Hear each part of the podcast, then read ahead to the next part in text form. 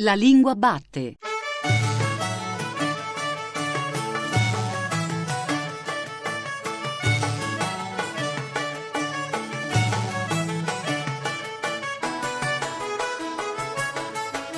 Buon pomeriggio, buon pomeriggio da Giuseppe Antonelli e benvenuti o bentornati alla Lingua Batte, il programma di Radio 3 tutto dedicato alla lingua italiana. Prima di ogni altra cosa, grazie. Grazie ai tanti che continuano a scriverci al nostro indirizzo, la linguabatte chiocciolarai.it e ai tantissimi che continuano a iscriversi nel nostro gruppo Facebook, la lingua batte trattino Radio 3. Il vostro contributo, credetemi, davvero non è retorica, è un contributo prezioso per noi per cercare di rendere sempre più vivace e interessante la nostra trasmissione.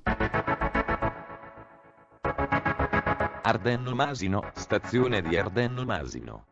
Ci siete cascati, siamo ancora a Milano Centrale. Peccato che crediate a tutto quello che vi dicono. Annuncio ritardo. Il treno regionale delle ore 13.52, proveniente da Calozio Corte Olginate, è diretto a Tirano, è in arrivo con un millenno di ritardo. Scusate se è poco. Gran parte della puntata di oggi si basa su materiali raccolti a Firenze lo scorso 4 dicembre, quando a Palazzo Vecchio, nel Salone De Dugento, è stato presentato il volume La Crusca risponde, dalla carta al web 1995-2005. Cominciamo con Stefano Bartezzaghi che ha da poco pubblicato per Mondadori il suo Anche meno, viaggio nell'italiano low cost. Stefano Bartezzaghi nel suo Anche meno, viaggio nell'italiano low cost, uno che come me ama particolarmente il treno e rimpiange un po' quella sensazione di sospensione che c'era in treno, quasi mistica. Trinità la chiamava qualcuno. Insomma, uno come me non può che partire dal capitolo sul trenitaliano e l'italo idioma. Cosa sono queste strane lingue, questi strani dialetti della nostra lingua, Bartezzaghi? Beh, è il fatto che nell'impazzimento, nella necessità della comunicazione, che è una necessità, eh, noi sappiamo, umana, però a un certo punto non soltanto gli umani sono messi a parlare, ma anche i treni, anche le stazioni. Io una volta erano dei rifugi, avendo fatto anche lo studente fuori sede, quindi ho studiato tanto in, in, in treno. Adesso sarebbe impossibile perché partono dei plim plon delle comunicazioni e uno si deve fermare a, ad ascoltarle. E molto spesso uh, la forma di queste comunicazioni è peculiare peculiare. No? Io già ricordo una, una, pubblicità del Frecciarossa che diceva la ristorazione che viaggia e una volta che stavo un po' dormendo ho sentito la restaurazione che viaggia ed ero convinto invece che fosse già arrivata da, da, da un bel pezzo. E, e, e, ora non si può più stare in una stazione con un libro in mano perché non, non ci si riesce a concentrare, sono continui messaggi ossessivi. Ce n'è uno che a memoria non l'ho ancora imparato, ma mh, che viene ripetuto alla stazione di Milano, ma l'ho sentito anche in altre stazioni stazione di appunto, treni ad alta velocità che dice per ave- agevolare l'accesso ai treni i, viaggia- i passeggeri, sono, i viaggiatori sono pregati di disporsi lungo il marciapiede in corrispondenza del livello di, eh, servi- della carrozza corrispondente al livello di servizio acquistato e, e, ehm, e a volte aggiungono anche ehm, consentendo la discesa dei, dei, viaggiatori in arrivo prima di, eh, prima di salire. E mi chiedo, che cos'è questo italiano? Non c'è nulla di sbagliato, eh, per carità. Il livello di servizio acquistato mi sembra un po' troppo concreto in questo contesto, ecco, un forse una cosa leggermente volgare anche un po' classista, diceva il ragioniere Ugo Fantozzi, purtroppo la terza classe l'hanno abolita. E poi c'è quel sottile ossimoro del biglietto ticketless. Beh, quando uno ha il, eh, almeno allora, eh, il, il, codice del ticketless, lo dava al controllore che gli dava uno scontrino e diceva questo è il suo ticketless. No? Cioè era il biglietto, una cosa che Lewis Carroll, nella sua passione per i paradossi e anche per i servizi ferroviari, non sarebbe mai riuscito a, a immaginare, ma le ferrovie italiane sì. Rimanendo in ambito di anglicismi, lei, Bartezzaghi, nel suo libro ammette una cosa che per i nostri ascoltatori non sarà facile accettare, cioè che lei dice, pronuncia media per media. Questa è una, è una questione che eh, veramente non ci si può credere. A parte il fatto che i dizionari eh, eh ammettono, anzi spesso consigliano media, mass media è una parola inglese e allora viene da pronunciarla all'inglese, non, non, non c'entra nulla il fatto che la radice eh, fosse, fosse, latina.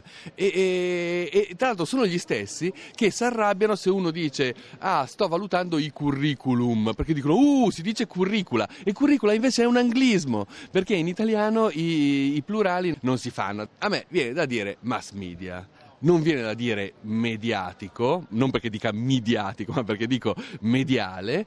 In quel capitolo quello che voglio dire è che poi ognuno ha delle sue come fisime, no? E però siamo sempre pronti a, a pensare che l'altro parli in un modo sbagliato secondo me qui serve più la psicoanalisi che la linguistica, perché eh, l'altro che ha torto è sempre qualcosa che, su cui meditare.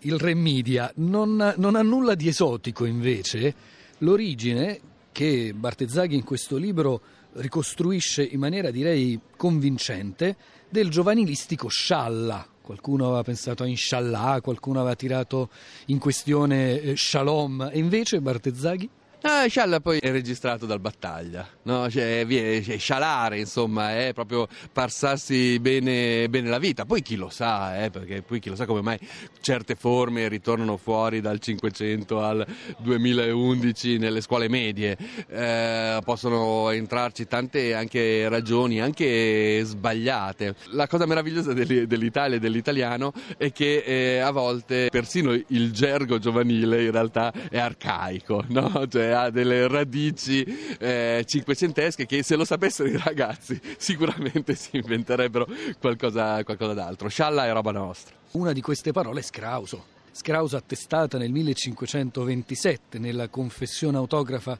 di una strega, niente meno, Bellezze Orsini da Collevecchio, che poi riesce fuori come per una sopravvivenza carsica alla fine del Novecento nel linguaggio giovanile, nel, nel, linguaggio all'epoca dei tossicodipendenti di Ostia. Qualche tempo fa, Bartezzaghi, nel nostro gruppo Facebook è stato indetto un referendum da uno dei partecipanti al gruppo e il referendum era per l'inserimento di perplimere nei dizionari. Lei cosa ne pensa?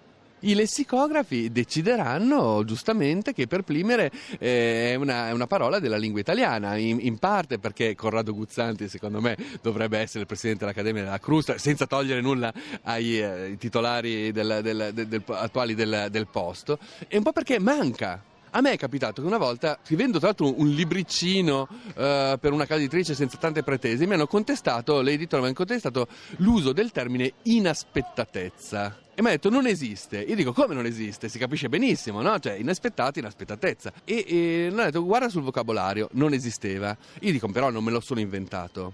E mi sono reso conto poi, dopo un po', l'ho reincontrato dove l'avevo letto la prima volta, cioè in un saggio di Umberto Eco in cui parlava della metafora, la metafora creativa e la metafora che si distingue per la sua inaspettatezza. Ora, una parola così ci serve, no? Se non c'è, la, la, si fa. Perplimere, tra l'altro, è una parola che rispetta tutti i paradigmi, no? Cioè, comprimere, compresso, perplesso, perplimere. E quindi prima o poi arriverà.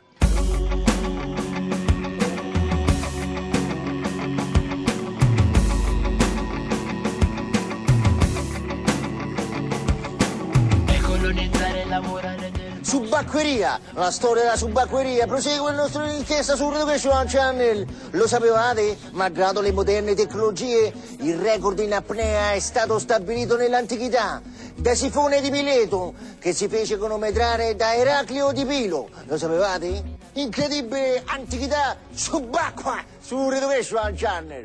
Subacqui, uno o più subacqui. Sapevatelo su Education Channel?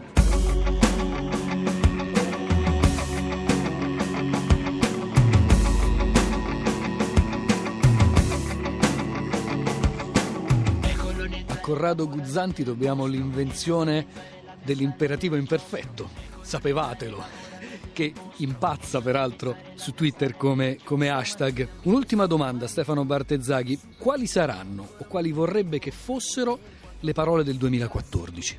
Ah, è sempre difficile rispondere a queste cose perché poi uno non parla delle parole ma parla delle cose quando si fa il referendum la parola più amata viene fuori amore, che come dire, no? La parola più amorevole viene fuori mamma, eh, grazie, no? Le parole belle sono parole, insomma, eh, odio sarà mica una brutta parola. È brutta la cosa, però è un, belli- è un bellissimo modo per, per, per dirla. Non so auspicare delle parole del 2014, forse qualche qualche astinenza da certe parole, cioè che certe parole eh, diciamo, vengano cancellate, il neologista dica ma forse questa la cancelliamo, eh, mi, mi, piacerebbero, eh, ma appunto chi- chiaramente insomma una cosa come Porcellum, eh, chi- chi- chiaramente. Però ecco, ce la ricorderemo come qualcosa da, da cancellare, perché poi le parole eh, vivono anche come moniti e forse certe brutte parole, mantenerle nella memoria serve per uh, scongiurarle, almeno.